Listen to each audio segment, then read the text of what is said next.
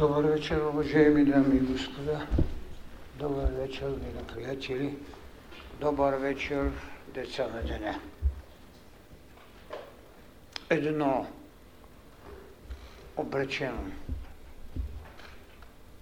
съсловие на човешката добродетел, наречено човекът Бог в развитие, се обрече на служение – и това е, което стои в неговата бъдна пътека. Нека изпълним своето обречение. Благодаря ви. Тази вечер ние сме пред една тема, която сама за себе си в границите, в които е сложена дух и материя, книга на живота – облегчава моята лекция с това, че дух и материя като лекция беше изнесена преди години. Човечеството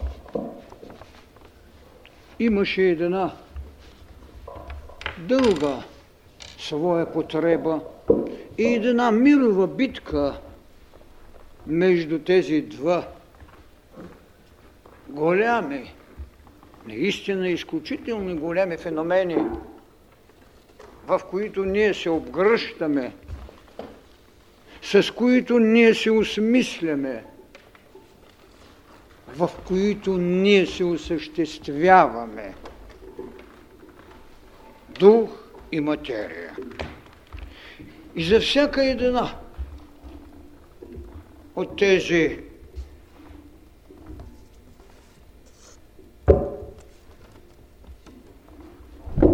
съществуващи битейни феномена, ние сме казали своето мнение – без да бъдем обвързани с това какво официалното мислене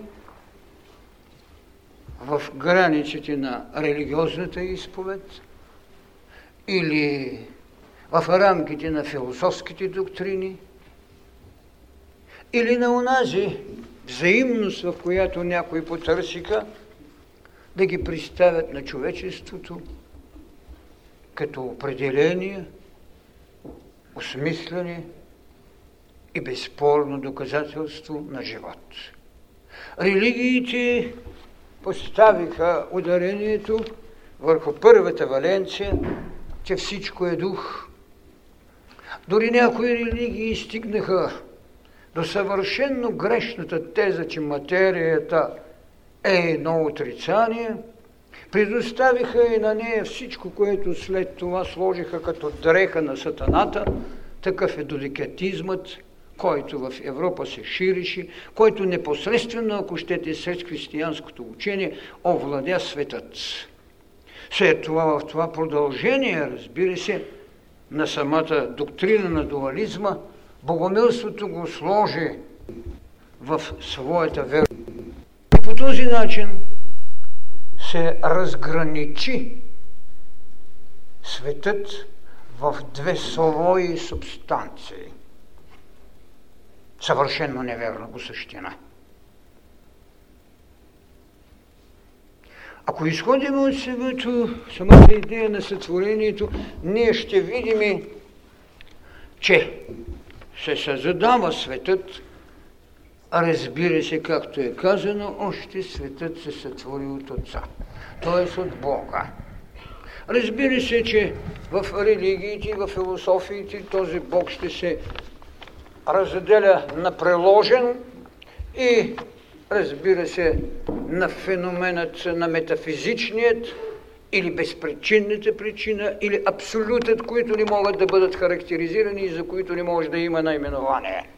Може би за това в стълбата се е слизало, за да се даде възможност на освояване на това, което след това от самия сътворител е получил своето право на мислене. Така че и да ни поставиха ударението върху духът, върху това, което е само сътворител. Изпущайки из предвид нещо, което пък философията и верската доктрина на Индия не изпусна из предвид в идеята на неспосланието или инволюционната теза, с която този дух, манифестирайки своята крайност, създаде материя. Материя, която в доктрината на сътворението в книга Битие на юдеизмът, а оттам, разбира се, и като книга на християнството, в тезата за сътворението стои кое? Да, сътворихме земя, сътворихме вода, сътворихме това, това, това. Но всичко това, за да може, за да стане деятелно, трябваше да има фиат лукс. Когато се сътворява земята, когато се сътворява водата, когато се сътворяват другите потреби, с които ние физиономираме сътворен свят, онова, което го прави потребен в идеята на еволюцията до божественост, е фият лукс, т.е. светлината, с която енергията влиза в онова, което като последен пристан на духът започва своята еволюция. Затова еволюцията, предшествена от инволюцията, т.е. от духът или фиета лукс, започва своето съществуване и в обратния процес на еволюционността ние започваме да събуждаме, да освояваме онова, което в формата да сътворим и човекът, защото той е je pense, donc, je suis, когато ерго сум, мисля, следователно съществува. Тази пристан на мисълта се даде на Адам. Но когато го се творят, вижте, без дадена една великолепна идея по образ, а след това по подобие. Подобието е кое? Диханието, с което той одухотворява клетъчно-планетният.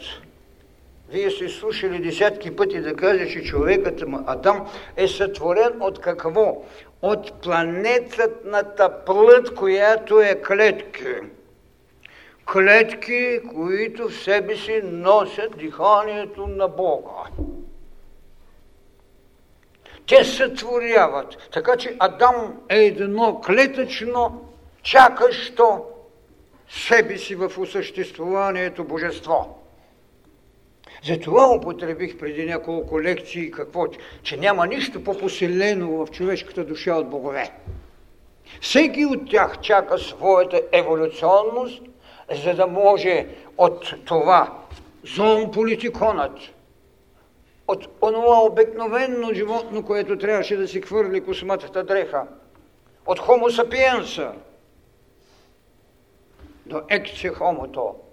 Но ексихомото, което беше последният прак, трябваше да се лиши от себе си с жертва, която нарекох след гробна властност, право на възкрешение, защото той е единствен в света, това е иерархите на духовните вълни, можеше да каже аз и отца сме едно. Цялият клетъчен свят от богове беше залезал да го подкрепи в тезата на жертвата, никой не се противопостави, зато и тази жертва е жертва на възкресението и с основание тогава наричам това след гробна властност цялият клетъчен свят от богове трябваше да свали своята върхна дреха, да овладее стихиите и всяка една от тези стихии, на които правихме своите поклони, влизаше в нашето тяло. Тогава дързостта не беше нужна да каже това, че материята не може да бъде отричана, а трябва какво?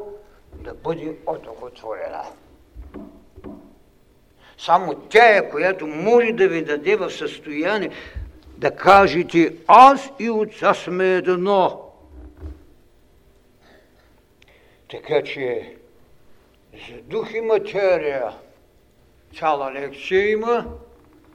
Аз няма да се спирам сега подробно на тази лекция. Само това и бих съблякал наистина тази дреха дух и материя от самата същност на темата, която е, както знаете, книгата на живота. Тоест, това, което аз наричам съзнанието на Бога в човека. Книгата на живота. Вие знаете, че аз се нарекох единственият изповеден алтар при доктрината на мъдростта. Докато при доктрината на любовта, изповедният алтар, както знаете, това е разпятието, което ви дава право на възкресение. Тоест, какво казахме, че е разпятието? Двобоя между дух и материя. Този двобой между дух и материя завърши с победа на духът идеята за възкресението. На онзи ултар вие отдавахте победата на духа. В алтара на духовната вълна на мъдростта, която наричам единствен ултар, защото тази книга на живота, с която сега те първо ще разгледам, е това, което наричам съзнанието на Бога. И тя в доктрината на мъдростта ще бъде изповедният ултар. Пред тази книга човекът ще бъде изправен на изповедност. Пред нея всемирната чаша, от която сега правим причастието си с това, което наричаме тело и кръв, вино и хляб, ще бъде същността на цялия този космичен свят от богове. Реално, защото самия човек е какво? Сримте огън Бог в развитие. Това е голямата тайна, с която трябва да се разбереме в тезата книга на живота книгата на живота. И вие знаете, че тази книга на живота, макар и писана изначално още чрез стиханието, като част от съзнанието на Отца, като една воля, натоварена с месиянство, защото трябва да вести месията. Това е голямата тайна на тази голяма книга. И сега, когато искаме да говорим за нейната същност, аз махам тази рамка на дух и материя, защото ясно сме казали, че трябва да я одухотворим и предоставям книгата на живота. Сега, преди да разгледаме тази книга на живота, аз искам да се спра върху един от големите моменти, за да видим и тя е единствена. Или имаме предшественици, на които сме правили, така както ви казвам аз, книгата на осъществяването, на съществуването. да съществуваш, още не значи, че живееш. И точно за това ви цитира Когито Ергосум. Мисля, следователно съществувам. Не казва, че живее. Живее само Бог. И ето какво ни казва в откровението си Бог чрез своя Христос, а Христос на своя ученик.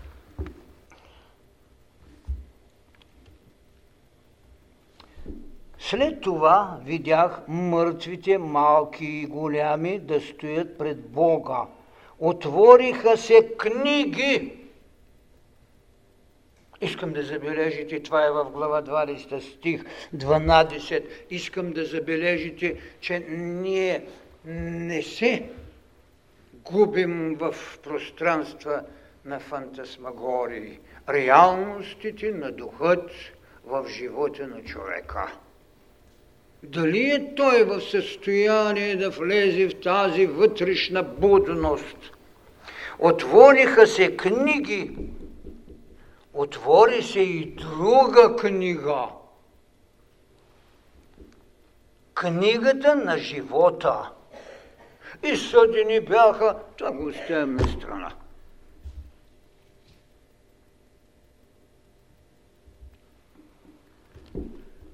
изхождаме от самият вложен божествен израз. Отвориха се книги, Та човека е една отворена книга и за това аз ще кажа, че тази първа книга, за която казват, че отвориха, те бяха две. Тази първа книга, това е книга на сътворението, в която ние внасяме вече своите. Това е книгата на човека. Това е книгата на основното земно битие, за което ви трябва, ако щете и жителство. За което ви издават и кръщелни свидетелства. Защото не може да се регистрирате друга, в друга община. Няма место, където да не отидете. Така дори е казано в Рождеството на Христос. Той отива да бъде записан. Майка му и баща му отиват да бъдат записани от Рим, в римския тефтер. Това е книгата на съществуването, в която, както казвам, са потребни атрибутите на света, които ви дават легализация. Това е книгата на клетъчният, анатомичният, на онзи, който в своята еволюция започва да се осъществява като човек, който има едно голямо право. Адам бе сътворен. Вие знаете тази класическа форма, че Адам е сътворен, но Адам ражда. Адам ражда. И сега сме свидетели на култура, които от една клетка, дори от милиони години назад – ако я намерят живително опазена, клонират. А един от големите специалисти казва, че могат да бъдат и мъртви и пак ще се опитат да клонират. Светът, който съществува. Това е книгата на света, книгата на съществуванието ни, книгата, която ние освояваме и както виждате, тогава, когато на Адам се дава и диханието, му се дава името, което едновременно значи изток, запад, север, юг. Това значи Адам и ум. Когито ерго сум. Почвам да мисля и съществувам с една изключителна, разбира се, предпоставка, която ви казвам, дарението му след сътворение да ражда. Защото там една от най-великите енергии е вложена. Енергията да раждаш. Раждането е предпоставка на бъдещия живот, защото то е изкрицелото на дихание, което ще го намериме вече в цялост в книгата на живота, където стои голямата тайна. И ето защо, когато говорим и за тази книга на, съще, на съществуванието ни, ние, аз не случайно подхвърлих идеята кръщелно свидетелство, защото когато ви кръщават, след потапенето, миропомазването, свещеник поменава, иска да бъдете вписани в книгата на живота. За мен е по-логично би било да иска да не бъдете отписани. Защото онзи, който ви сътворява с диханието, ви е вписал вече, защото диханието е книгата на живота. Как го казвам? Книгата на живота е съзнанието на Бога. Това е голямата тайна. Така че, ето, стълбата не е стигнала до върхът, не да бъдем вписани, а да не бъдем отписани. А отписването е това, че ние се занимаваме с това, което се нарича съществувание и може с милиони години да браним себе си до момента, в който можем да почнем да хвърляме своята космата дреха, позволявайки на събуждащия си ум да преценява правото си на избор в идея на самосъхранение и в идея на възпроизводство. Така че тук ние имаме или дължими една голяма благодарност на това, че духовната вълна на мъдростта ни отвежда на една особена височина, от която можем да видим светът на съществуването. И с която можем да правим преценки. И ето защо на Адама се позволи още една тайна като ум да прави историческа памет с идеята да даде имена, които Бог му ги води. Вижте, Бог му води всички живи твари да ги наименува. Една изключителна дарба. Това е паметта. Но тя трябва да бъде предшествена от ум, който да създаде формула – и да създаде около себе си аура на защита на името. От тук вибрационността на името да играе роля. От тук голямата тайна на Хермес в своята песен на гласните, с които означава кой Бог какво ще притежава. Това е голямото нещо. Така, той даде имена Искам да изпреваря малко тайната, че когато идва в голямата книга на живота да видим и тайната на апокалиптичното начало, защото апокалипсисът не е зловредието и не е ужасът, който ни представят каквито и да са там Нострадамовци или Рабановци или някакви други. Нищо подобно. Това е същата онази потреба, която човек е изживял, когато трябваше да хвърли идеята си за наколно жилище, защото потребата за астрална енергия му бе потребна за жизненост, зато и той се строеше във водите. Над водата се строеше жилище, за да може енергията на това, което нарекох, че водата е астралния образ на светлината да взима енергия. Това е голямата тайна на бъдещето, което трябва да разберете. Тогава той даваше имена. А в книгата на животът, която безспорно носи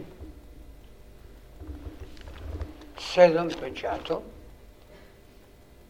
има един момент, в който, когато идва еволюцията, и когато ще трябва да, оби, да обясни и да даде право на присъствие в Новия Ерусалим, т.е.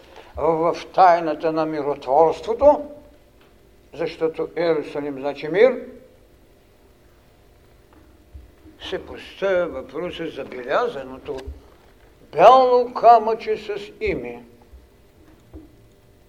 Име, което го знае само този, на когото е дарено. Това може да бъде знание само на иерархията на духовните вълни и този, който в духовната вълна на мъдростта, след като Христос, духовната вълна на любовта, може да щупи седемте печата, позволява се вече това име да чете страниците на книгата на живота. Това име е дадено в духовната вълна на мъдростта, това, което ще направи своето озадачено четение на страници от книгата на живота, ще бъдат децата на деля. Ето защо. Чрез след тази книга на съществуването, на нашето съществуване, което е битка между човека и човека, което трябва да изгради взаимността, което в безпълно ще трябва да сложи какво? Нормативни правила, нравствени догми и верски отговорности. Трябва да направи утар, за да се търси дълбоко в себе си, за да се осъществява. Разбира се, с това човекът не свършва. Ето, че има още една книга, за която в този, тази глава 20 стих 12 е казано книги. Коя бе другата книга? Другата книга, която не вземаше малко нагоре и която не заговори за едно друго зрение и за една друга субстанциалност, беше Акашевата книга или книгата на Акашевите анали или астралът, който предоставяше на човека желанията, който се позволи да изведе от себе си Ева. Ева, която е живот. Ева, която е физиономията на желанията в книгата Астрал. Ева. Тя от своя страна в това поле, наречено астрално, което, както знаете, е разделено на седем поделения. Зато и ще видим и седем печата да стоят на книгата на живота, защото така те изграждат и седем тела у нас. Затова ще видим и участието на кого или на коя сила, на кундалини, което слизайки си прави стъпела, седем чакри, т.е. огъньови, в които вие правите кладата на своето възмогване над всекидневието и вземате енергията, чрез която вашето физическо тяло не може да бъде достатъчно нахранено от планетата, затова употребява водата с наколно жилище, затова употребява физическия огън, защото не е събудило огньовите на чакрите, а те са поставени в кое? В астралното тяло. Така че тази книга наречена книга на Акашиите, на Акашиевите анали, е втората голяма книга, в която ние намираме вече, можем да кажем, прибиваването на Ева с Адама в битка и търсена хармония желанието обюздено от Адама. Адама е изкусен от желанието. Ма изкусен в какво?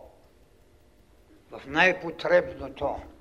Това, което разбира се, нашата религия го направи грях. Ови, голяма измама.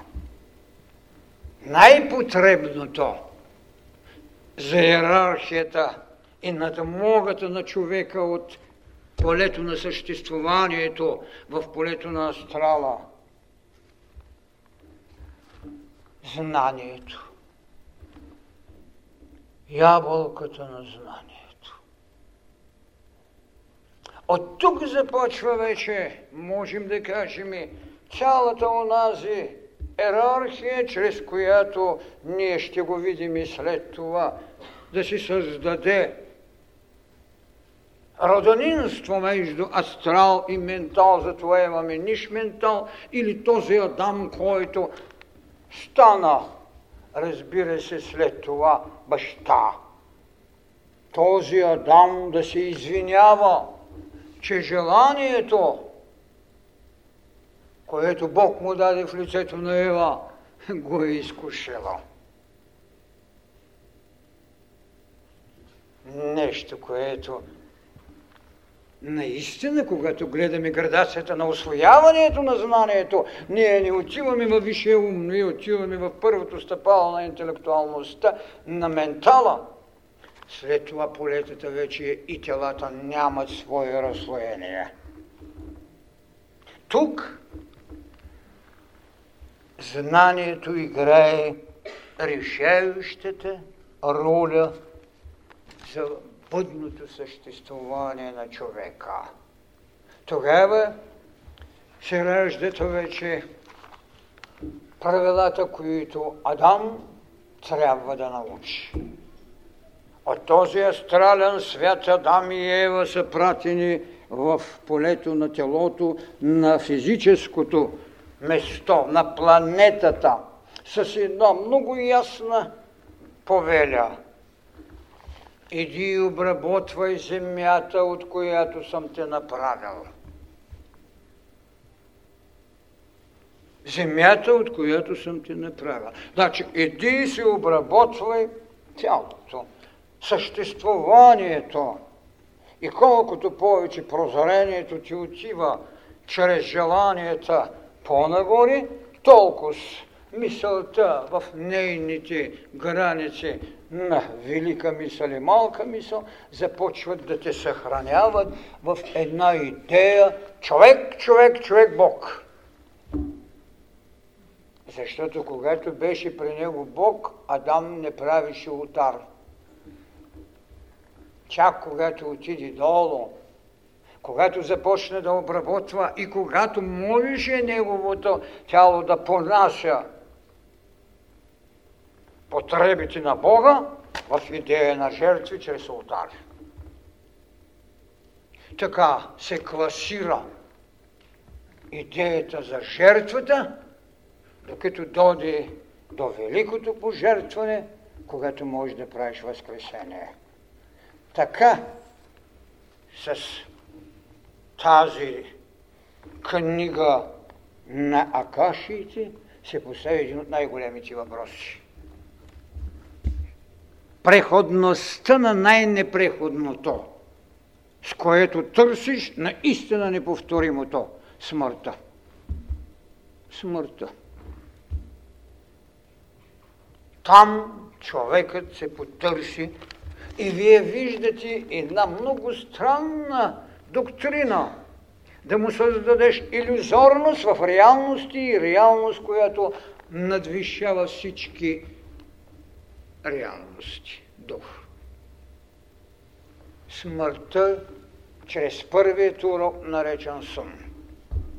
Сън, иллюзорният урок на смърт, доказателство на търсена безсмъртност.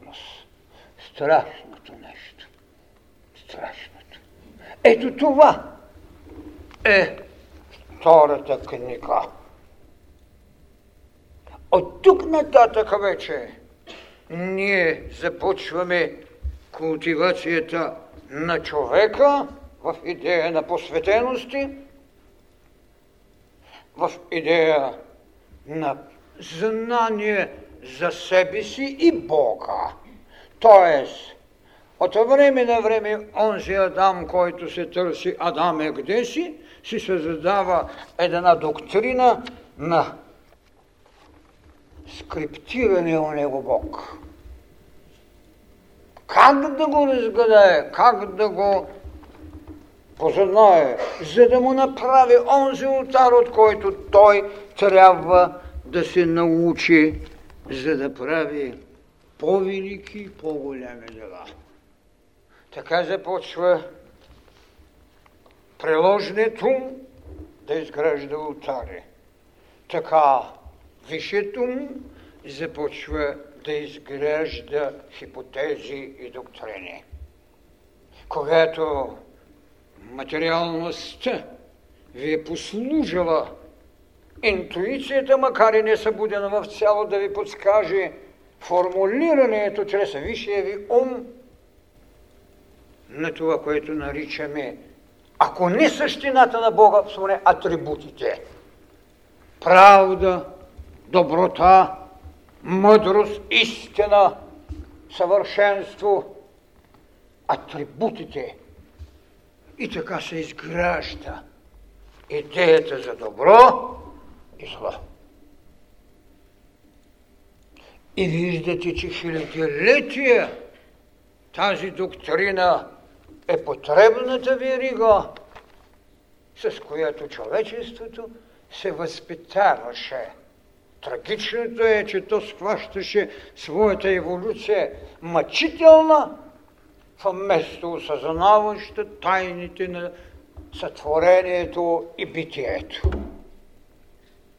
С идеята на страданието той само си слагаше завеса за непрозрение. Тогава си измисли това, което може би също 10 пъти ви повтаря. Четърът на защитата, на примирението, на навикът, стената на плача. Ние виждаме социални революции, но те винаги са предшествани от мирови или космични революции. Когато стане един потоп, хората плачат за себе си, не съзнават каква наистина енергия е внесена от този космичен организъм, за да може някой да се изгради в идея с предна гръд, за да прави еволюционно зрение. Това е, което им липсваше. Чадъра на защитата с примиренчеството и стената на плача. И вместо да познаят себе си, те проявяваха жестокост, като мислиха, че другият е виновен.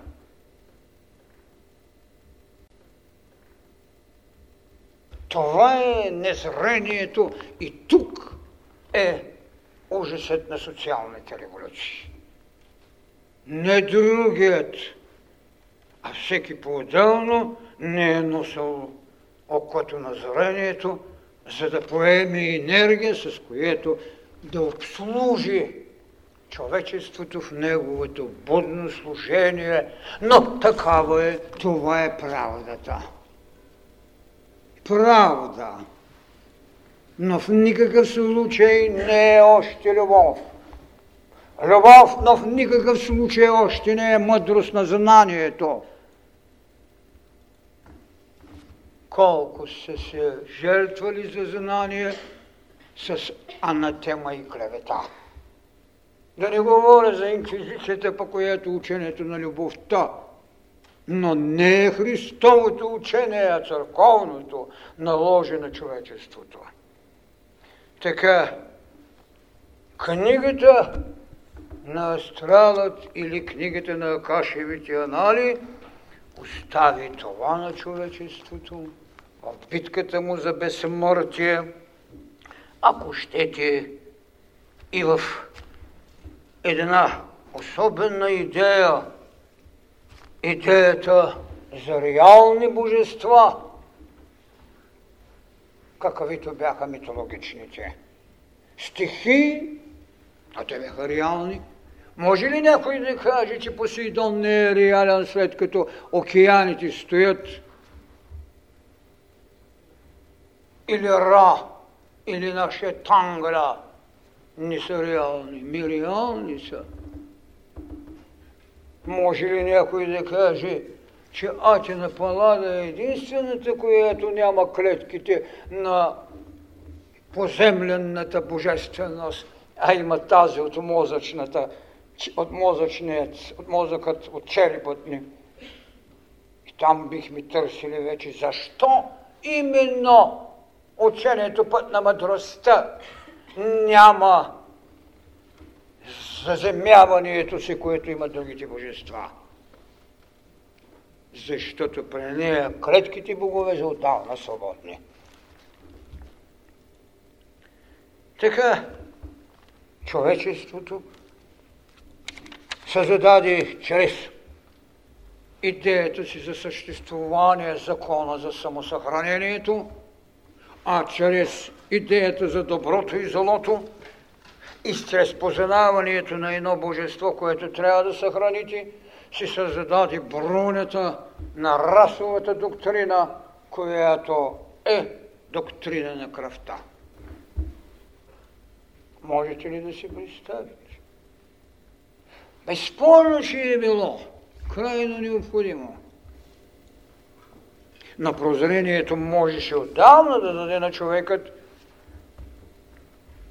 по-друга будност, вместо веригата на грешникът, който трябва да търси път на спасение, или еволюционната потреба на прераждането, която роди примирението и, както казвам, интелектуалния мързъл на Индия или на азиатските теории. Макар, че е безспорно верна. Но интелектуалният мързъл, Адамовото начало, голяма. Мързъл. Вместо динамика. От другата страна, динамиката на кръвта, като отмъщение. Добро и зло. Край. Да убием с камъни. Така, еволюцията от тази книга трябваше да ни позволи да се намери мировата идея между пракрити, както го казват те, между материята и духът, между пракрити и Пуруша. Мировото човече, а за мен разбира се, мировия човек, който е и дух, и плът, и пракрити. Защото идеята на пракрити не е само да демонстрира материя, а това, което ви казах. Да съхрани клетките на боговете. Та когато ви трябва да направите един бог, да има от какво да го вземете.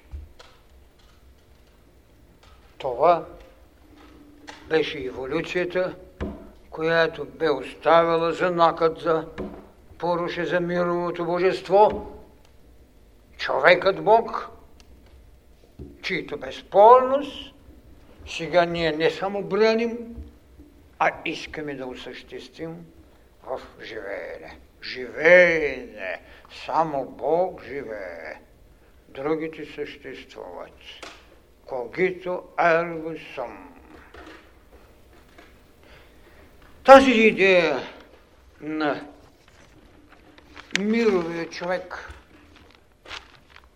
разбира се, там остана неосъществена в потенциалност още. Тя не стана динамика, въпреки че всичко бе дадено.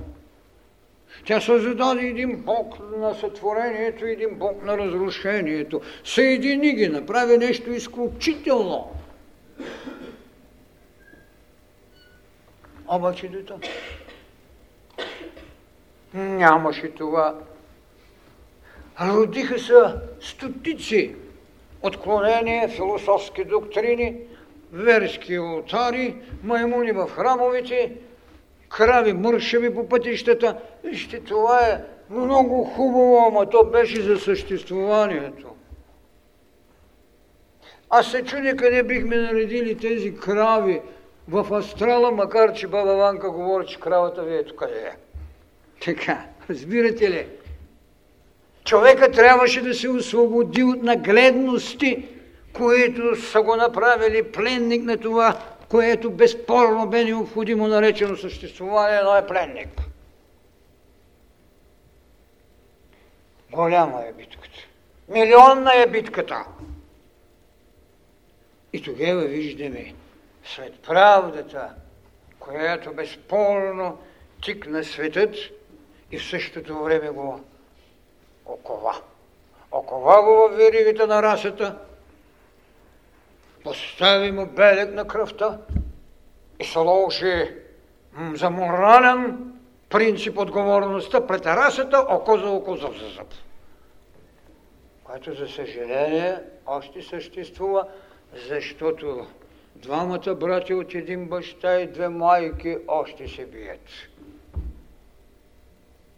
Аз искам на тая надлам да видите голямата историческа реалност и тогава да я погледнете с очите на прозрението. Та когато четете или чупите един от тези печати, четете лист по лист или лист един да е дори от тази книга на живота да разберете защо тя е съзнанието на Бога, защо тя е нашия бъден алтар на изповедание. Това е голямото. Така, с двете книги може да се говорят с часове. Аз искам малко да поговоря върху тази, както е казано тук, отвори се и друга книга, друга. И то казано каква? Книгата на живота. Така че не правим иллюзорности и не удовлетворяваме фантазии. Няма подобно нещо. Има една истинска реалност, за която някой е сложил реален живот. За която някой рече. Аз и отца сме едно. Цялата тази градация от книга на съществуванието, книга на акашиите, а след това иерархии на духовните вълни със своите догми, правила и прочее, и прочее, със своята усетаност, как да познаеш безсмъртието, когато се винаги умираш. Всичко това е толкова нагледно и толкова безспорно и толкова нереално защото смъртта ти е свидетел само, че ти безсмъртен. Не може човек да дойде, ей, тъй само сега се родил и да бъде богат. Богат на даренията. Защото ще ви кажа нещо много странно. Аз когато говоря за ангелите, ви казвам, че те нямат еволюция. Някои ми се сърдат, но сега ще ви кажа, че те нямат и потомство. Нямат потомство. Ха да ги видя къде се борят. Разбирате ли какво значи човекът? Тогава бихме могли да кажем и какво значи градацията. Човекът Бог в развитие. Нямат ангелите потомство. И аз не знам в едно от следващо наше потомство те дали ще могат да не обслужат вече. Защото онзи, който може да чете книгата и да щупи печатите, както виждате, ги прати да вършат нам някаква работа само. Но на това потомство, на което трябваше да се даде тази тайна, но на бъдещето потомство, книгата на живота. Аз и той сме едно. И тя е така, на както казах, отдихването. От това, което само Сътворителят може да даде. И много ясно е казано в битие. Аз се чудя понякога, защо богословите във всички религии, хай, не само нашите, защо така не могат да прозрат? Казват, да сътворим. Но когато дава диханието си, не ги вика. Да сътворим, защо? Защото целият този клетъчен свят е живи душе. И ги вика, хайде, да сътворим. Но когато трябва да даде себе си, той. Така че в тази книга на животът има нещо, което градацията на духовните вълни не позволява след това, което направи Христос, т.е. тази мирова вълна на любовта, която потърси човек. След хиляди, хиляди, хиляди години от това стадно същество, от това, което веднъж каза, когато се дадаха очи на човека, първата му реакция беше да се отгадили от колективността. За това са били нужни. А тези очи още не са това, което казвам, светлина на съзнанието. Когато станат, вие ще видите, че те само ще ни обслужват за това, което още Кундалини не си е направил третия център да работи, така че и другите услуги, които ни направиха, всички тези култури и духовни вълни, ще се отидат не толкова като непотребни, а като свършили работата си. Така е. Така че, щом приемаме смъртта като закон за безсмъртието, защо да не приемем и тяхната смърт като закон на бъдещо безсмъртие? В какво?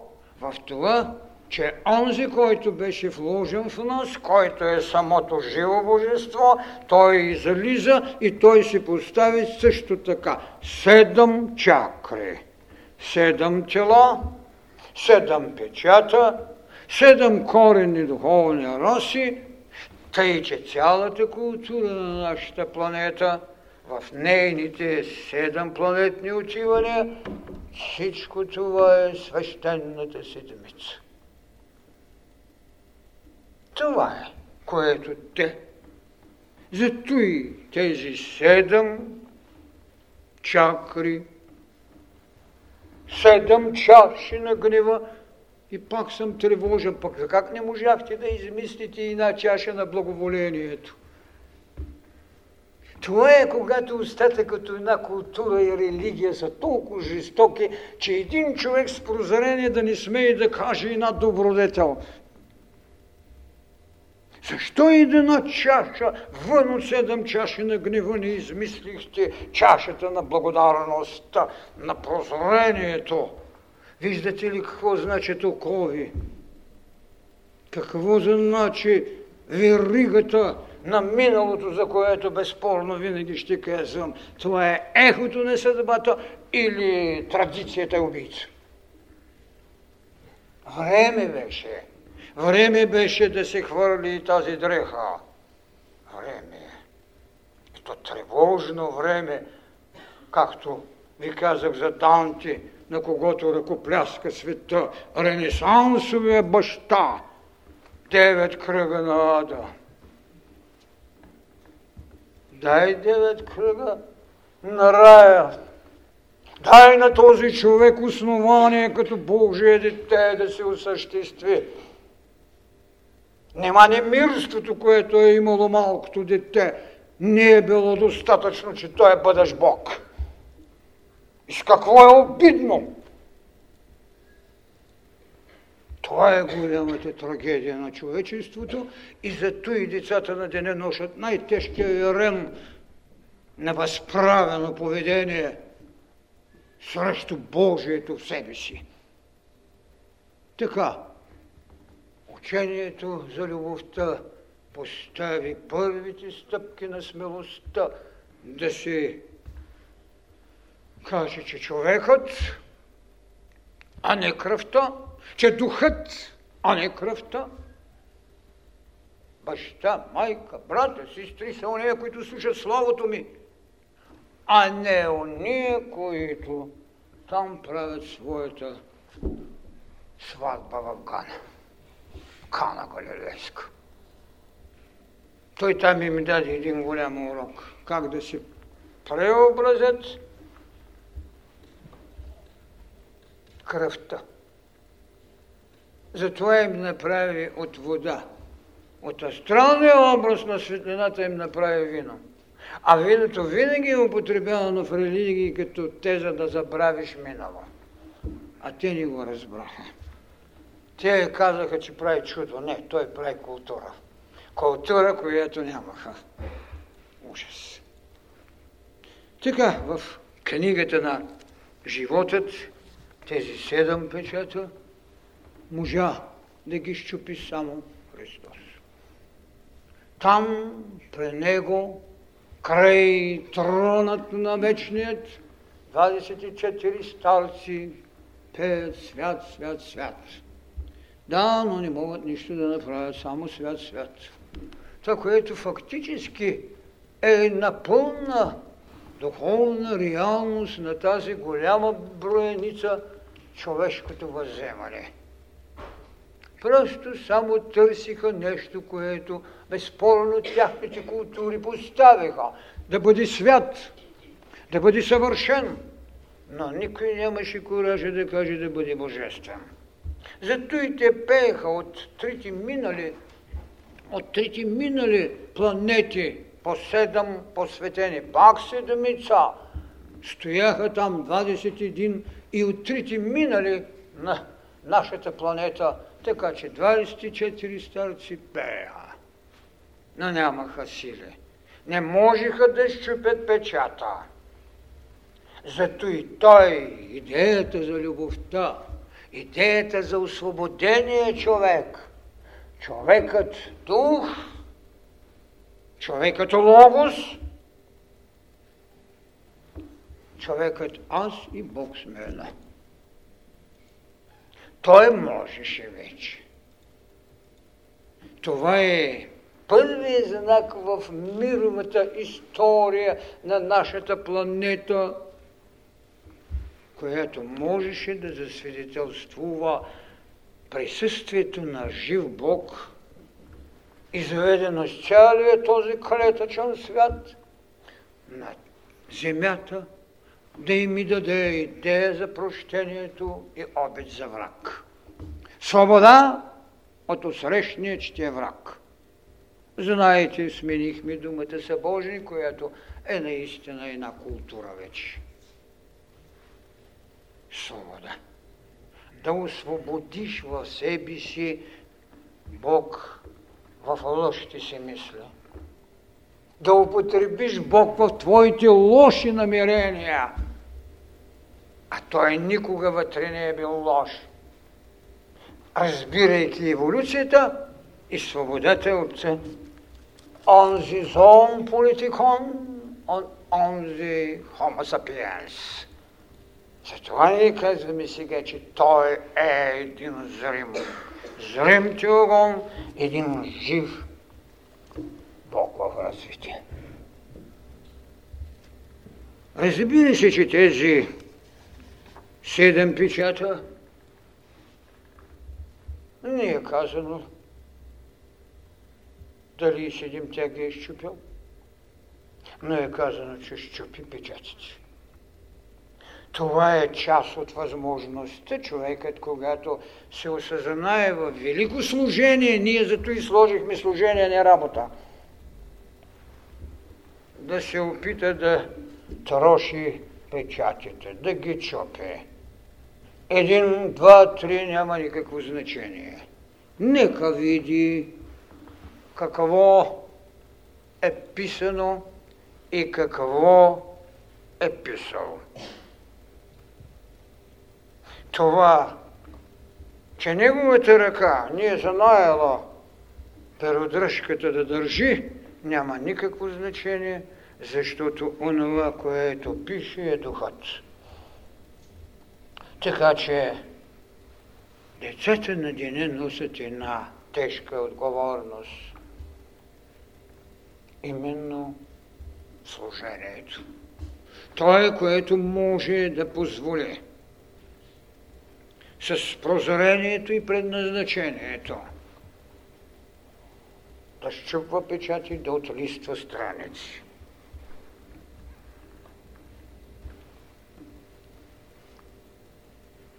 Ето защо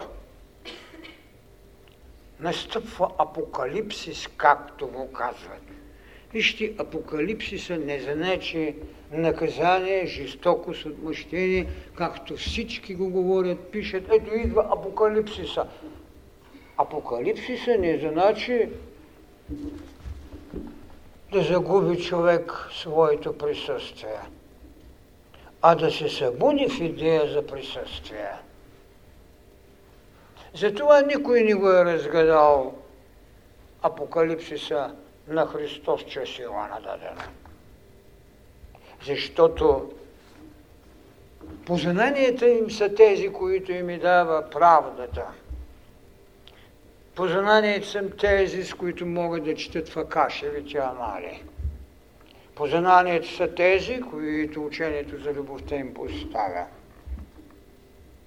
Служението на мъдростта не ги е осенило и там в цялото това апокалиптично откровение, дадено на Йоанна, има неща, за които който знае, само той може да ги тълкува. Другото е нагаждане. Това, което до сега съм могъл да прочета от най-различните тълкователи, абсолютно нищо верно няма. Може да каже четиритя животни какво са, един Рудолф Штайнер или там който е. Разправяйте ги както искате, но тайната на Апокалипсиса, за съжаление, не знаят. Защото много непристойно си служат. И може би булото им дава възможност да живеят със страх, който е безспорно най-ужасяващо нещо в идеята на прозрението и знанието. Но там е казано нещо така е. Даде се белото камъче с име. Име, което безспорно, както ви казвам, е вибрационната енергия, за да може човекът да щупи печатите. В знак на това, че наистина апокалипсиса не е злосторството, защото те не дочитат последните глави, какво донася апокалипсиса? Един нов Ерусалим, не става въпрос за Ерусалим, там, където храма му е разрушен. Един нов Ерусалим, един нов град на миротворството. А Христос рече, блаженни миротворците, защото те ще станат синове Божии. Преди това казва, блаженни, чистите по сърце, защото те ще видят, но няма да бъдат синове. Страшни разлики е поставил Христос, толкова ясни. Те ще го видят, но няма да станат синове, а само миротворците ще станат синове. И нещо много странно. Уж толкова сгибелен ще бъде този апокалипсис, защото хората не разбират от еволюциите. Толкова сгибелен, че да, седем чаши там на гнева ще бъдат изсипани. Ми спи мина за благодат, бе. И нещо повече. Слънцето ще загуби своята светлина, луната няма да го отразява. Да, но какво каза по-нататък? Храм и светлина ще бъде Бог и Христос. И те сами ще си светят. Как е мислите? Къде е злосторникът? Че ти там става светило. Ами нали Христос ви казва, вие сте храм Божий, там където двама души са в Мое име, аз идвам и се вселявам.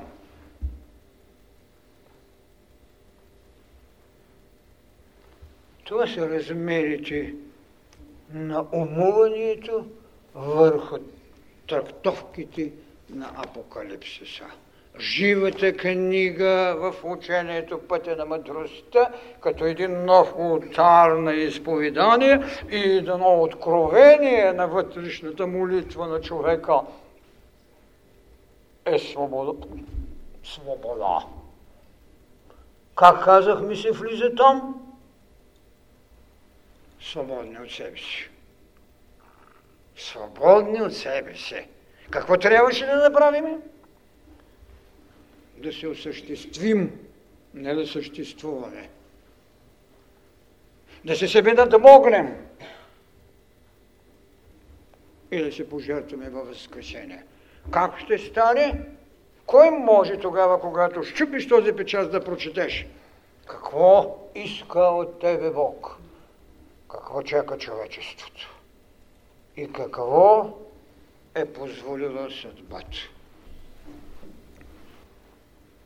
Нека нощ! Благодаря на всички.